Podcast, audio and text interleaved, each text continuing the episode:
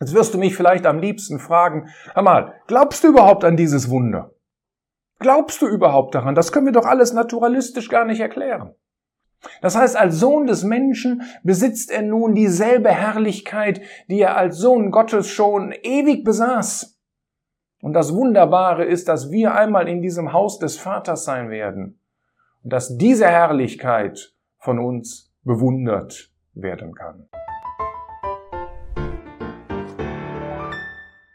Was bedeutet Christi Himmelfahrt?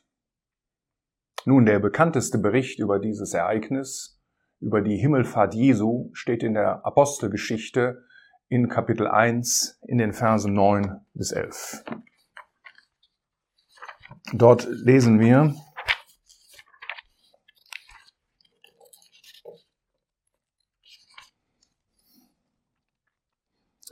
Apostelgeschichte 1, Vers 9 bis 11. Und als er dies gesagt hatte, wurde er emporgehoben, indem sie es sahen. Und eine Wolke nahm ihn auf von ihren Augen weg. Und wie sie unverwandt zum Himmel schauten, als er auffuhr, siehe, da standen zwei Männer in weißen Kleidern bei ihnen, die auch sprachen, Männer von Galiläa, was steht ihr da und seht hinauf zum Himmel? Dieser Jesus, der von euch weg in den Himmel aufgenommen worden ist, wird ebenso kommen, wie ihr ihn habt auffahren sehen in den Himmel. Dann kehrten sie nach Jerusalem zurück von dem Berg, der Ölberg heißt. Das heißt also, Christi Himmelfahrt ist ein Ereignis ganz am Ende des Lebens des Herrn Jesus hier auf dieser Erde. Was war vorher geschehen? Herr, die Jünger waren vorher ungefähr dreieinhalb Jahre mit dem Herrn Jesus hier auf dieser Erde gewesen, hatten ihn kennengelernt, all seine Wunderhandlungen, hatten seine Worte gehört, hatten erfahren, dass er vollkommen sein Gott und Vater hier auf dieser Erde offenbart hatte. Nach diesen dreieinhalb Jahren musste der Jesus an das Kreuz von Golgatha gehen, um dort für fremde Schuld und für fremde Sünde zu sterben. Er ist dort am Kreuz gestorben, wurde in ein Grab gelegt und war für drei Tage im Grab. Anschließend fand die Auferstehung statt. Aber nach der Auferstehung ist der Jesus nicht sofort zurück zu seinem Gott und Vater gegangen, sondern er lebte zunächst noch einmal 40 Tage auf dieser Erde. Und seine Jünger hatten ihn mehrmals gesehen. Es gab verschiedene Begegnungen zwischen dem Herrn Jesus und den Jüngern. Und dann nach diesen 40 Tagen fuhr der Herr Jesus vom Ölberg auf in den Himmel. Zehn Tage später sollte Pfingsten stattfinden, das heißt die Sendung des Heiligen Geistes vom Himmel auf diese Erde. Der Herr Jesus spricht aber schon, bevor dieses Ereignis stattfand, an mehreren Bibelstellen über dieses Ereignis. Eine der bekannten ist zum Beispiel in Johannes 16. Dort heißt es in Vers 5, Jetzt aber gehe ich hin zu dem, der mich gesandt hat. Und niemand von euch fragt mich, wohin gehst du? Doch weil ich dies zu euch geredet habe, hat Traurigkeit euer Herz erfüllt. Doch ich sage euch die Wahrheit, es ist euch nützlich, dass ich weggehe. Denn wenn ich nicht gehe, wird der Sachwalter nicht zu euch kommen. Man kann auch Johannes 7 anführen, auch in Johannes 13, auch in Johannes 14 äh, spricht der Herr Jesus schon davon, dass er in den Himmel auffahren würde. Das heißt, Christi Himmelfahrt ist ein tatsächliches, ein historisches Ereignis, das auf dieser Erde stattfand. So ähnlich wie die Geburt des Herrn Jesus. Oder so ähnlich auch wie äh, die Kreuzigung und der Tod des Herrn Jesus. Das sind alles historische Tatsachen, die hier auf dieser Erde stattfanden. Die Jünger, die konnten das nicht verstehen. Die Jünger, die hatten eigentlich nur eine einzige Frage. Was wird eigentlich aus uns, wenn der Herr Jesus wieder in den Himmel auffährt? Wir waren dreieinhalb Jahre mit ihm. Mit all unseren Sorgen konnten wir zu ihm kommen. Wenn es Schwierigkeiten gab, dann war er da. Wenn wir angegriffen wurden durch Volksmengen oder durch die Führer des Volkes, durch die Obersten, durch die Pharisäer, durch die Schriftgelehrten, dann konnten wir ganz ruhig bleiben, denn unser Herr würde für uns antworten. Und jetzt hat er ihnen gesagt, dass er diese Erde wieder verlassen wird. Und das war etwas, was für, die Jünger nicht einfach gewesen ist. Und deswegen lesen wir öfter in diesem Zusammenhang, dass ihre Herzen deswegen bestürzt gewesen sind. Aber der Jesus will sie bewusst nicht unwissend lassen, sondern er will sie langsam auf dieses Ereignis vorbereiten. Aber er sagt ihnen auch, wenn er diese Erde verlassen wird, dann wird eine andere göttliche Person vom Himmel auf diese Erde kommen und wird in ihren Herzen, in ihnen wohnen. Und das sollte dann zehn Tage später stattfinden. Das war eben die Sendung des Heiligen Geistes auf diese Erde. Das heißt, die Jünger und wir, die Gläubigen heutzutage, sind hier auf dieser Erde nicht allein gelassen. Der Heilige Geist wohnt in uns. Und gleichzeitig ist der Herr Jesus vom Himmel aus für uns tätig. Dann hat er ihnen noch eine Botschaft gegeben, dass auch wir die Gläubigen einmal bei ihm sein werden. Das heißt, es gibt noch eine weitere herrliche Mitteilung, die mit der Himmelfahrt Christi in Verbindung steht. Also zusammenfassend gesagt kann man sagen, mit der Himmelfahrt ist das Ende der Erniedrigung Christi und sein Eingang in die Herrlichkeit gekommen. Das heißt, als Jesus Christus hier auf dieser Erde geboren wurde und als er seinen Weg ging von der Krippe bis zum Kreuz, da war das ein Weg der größten Leiden und der größten Schmerzen. Unser Herr hat sehr viel erduldet hier auf dieser Erde. Wir lesen einmal in den Psalmen, für seine Liebe feindete man ihn an. Für seine Liebe hat man ihm Hass als Antwort gegeben. Und nachdem der Jesus an das Kreuz gegangen ist und in das Grab gegangen ist, und nachdem er auferstanden ist, da endeten sozusagen seine Leiden hier auf dieser Erde. Aber dann ist der Herr Jesus aufgefahren in den Himmel und hat diese Erde hier verlassen. Die Apostelgeschichte zeigt uns, dass das ein Ereignis war, das wahrscheinlich nicht blitzartig geschah. Denn dort in der Apostelgeschichte Kapitel 1, da kann man sehen, dass er emporgehoben wurde und dass die Jünger das sahen.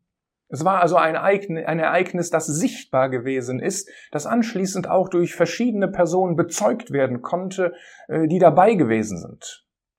Auf der anderen Seite lernen wir etwas sehr Wichtiges, äh, wenn man sich das Verhalten der Jünger dort anguckt bei dem Ereignis der Himmelfahrt nämlich dass sie nach oben schauten, dass sie emporschauten, dass sie zum Himmel schauten, dass ihre Blickrichtung dort gewesen ist, wo Gott ist, wo der Helfer ist, der nicht schlummert und der alle Zeit für uns tätig ist. Wir sind so oft mit den Umständen beschäftigt, wir schauen so oft nach links und rechts und beschäftigen uns so viel mit den Sorgen und all mit den Schwierigkeiten, die hier auf dieser Erde sind. Und auch die Jünger hatten vielleicht jetzt viel Grund, sich mit Fragen zu beschäftigen. Wir haben das schon gesehen. Was wird sein, wenn der Herr Jesus auffährt in den Himmel? Und wann wird der Heilige Geist auf diese Erde zurückkommen, auf diese Erde kommen?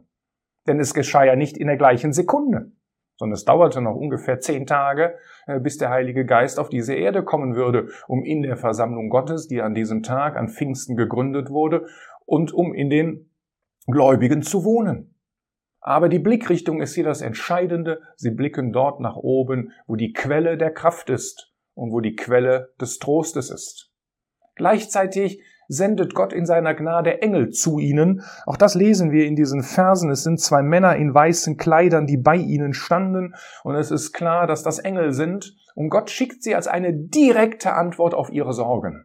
Das heißt, Gott kennt die Herzen seiner Jünger und genauso kennt Gott unsere Herzen.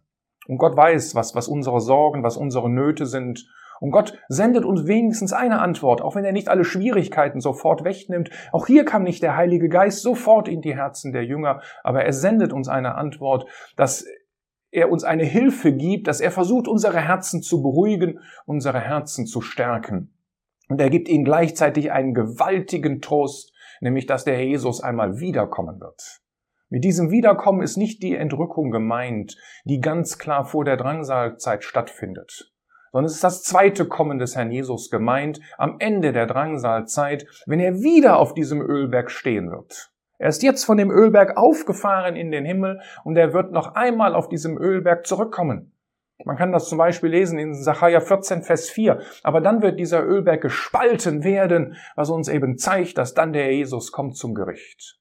Jetzt ist der Herr Jesus als er geboren wurde vor ungefähr 2000 Jahren. Da ist der Herr Jesus in Gnade gekommen. Er ist nicht gekommen, um zu richten. Er ist gekommen, um die Menschen zu retten und ihnen seine wunderbare Gnadenbotschaft anzubieten. Aber wenn die Menschen diese Botschaft ablehnen oder jeder, der diese Botschaft ablehnt, der wird einmal von dieser gleichen Person gerichtet werden. Jetzt wirst du mich vielleicht am liebsten fragen, hör mal, glaubst du überhaupt an dieses Wunder? Glaubst du überhaupt daran? Das können wir doch alles naturalistisch gar nicht erklären. Ja, das ist vollkommen richtig. Wir haben in der Bibel Ereignisse, die wir nicht naturwissenschaftlich erklären können und wir nennen so etwas Wunder. Natürlich gibt es Wunder. Es gibt vielleicht zwei Gruppen von Wunder. Es gibt einmal Wunder, die unterliegen schon einer gewissen Weise Naturgesetze.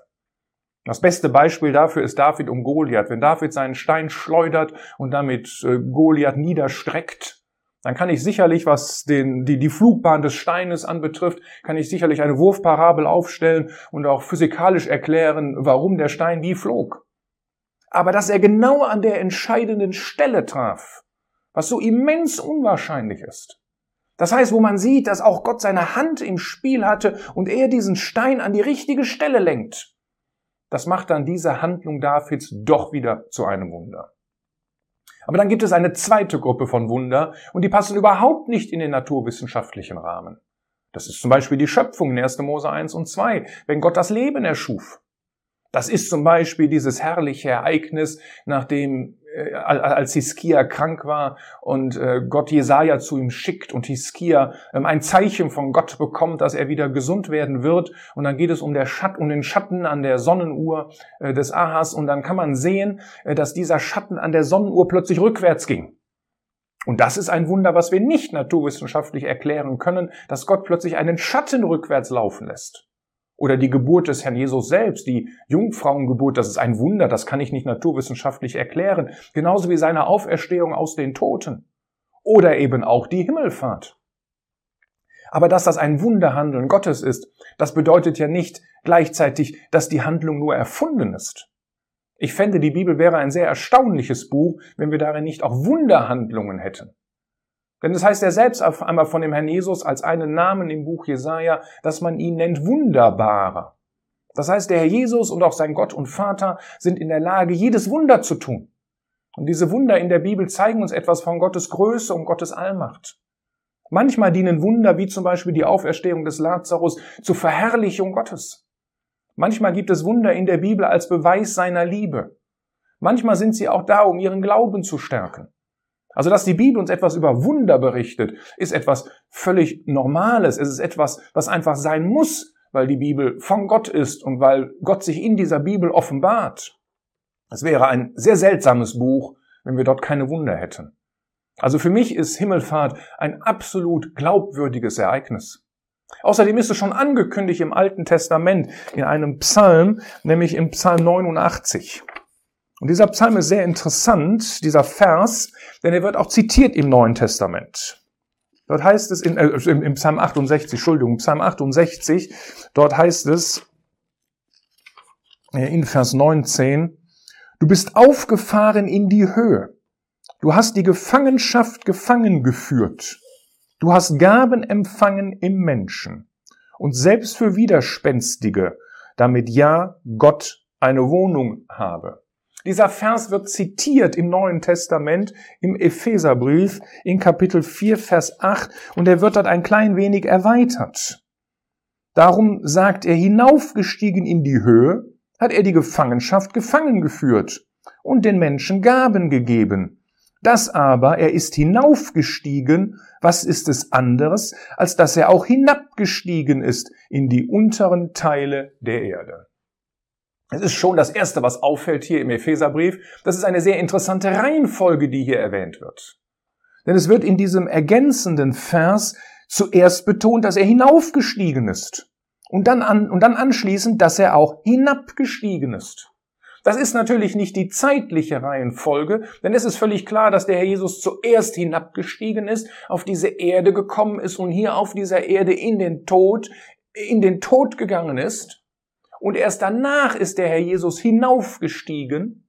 Wir haben hier mehr eine moralische Reihenfolge. Wir haben mehr eine Reihenfolge, dass Gott uns zuerst die Verherrlichung seines Sohnes zeigen möchte, dass er hinaufgestiegen ist.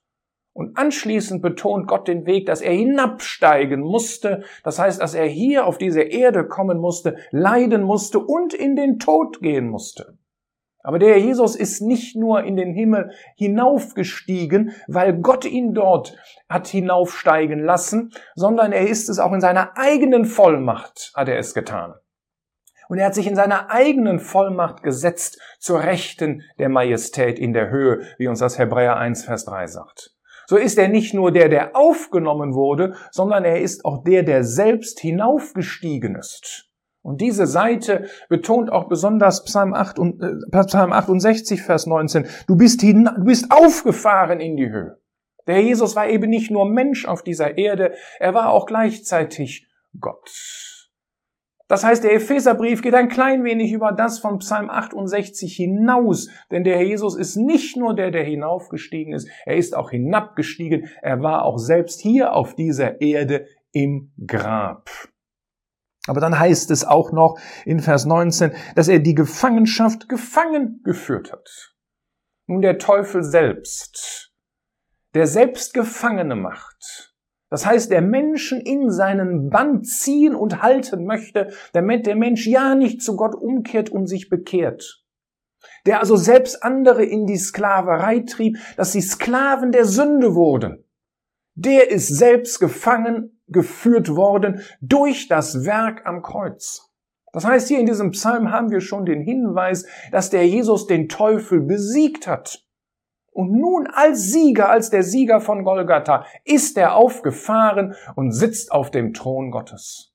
Und dort an seinem Ehrenplatz, da empfing Jesus Christus als Mensch Gaben für die Menschen. Wir finden das in Christus und die Versammlung und er hat seinem Leib Gaben gegeben. Wir finden das im Neuen Testament. Aber dann sagt er eben nicht nur, äh, für die Menschen gab es Gaben, sondern selbst für die Widerspenstigen. Und die Widerspenstige ist hier sicherlich eine andere Bezeichnung für Israel, wie man das äh, im, im Römerbrief Kapitel 9 bis 11 findet. Die sich ganz bewusst hier auf dieser Erde gegen den Herrn Jesus gestellt hat. Also auch Israel, das ihn nicht haben wollte, das ihn verworfen hat, auch für sie hat er Gaben empfangen. Und das wird einmal in der Zukunft, vielleicht hier auf dieser Erde im tausendjährigen Reich, sichtbar werden oder auf dieser neuen Erde. Damit ja Gott eine Wohnung habe, Vielleicht ein Bild dafür, dass jetzt die Versammlung die Behausung Gottes im Geist ist. Dafür hat der Herr Gaben empfangen und hat Gaben geschenkt, aber auch in der Zukunft in Verbindung mit Israel. Das heißt, Psalm 68 findet seine tatsächliche Erklärung, findet er dort auch im Epheserbrief. Also man kann zusammenfassend sagen, kündigt uns Psalm 68 an, dass der, der aufgenommen wurde, er muss ja auch logischerweise erst einmal hinabgestiegen sein.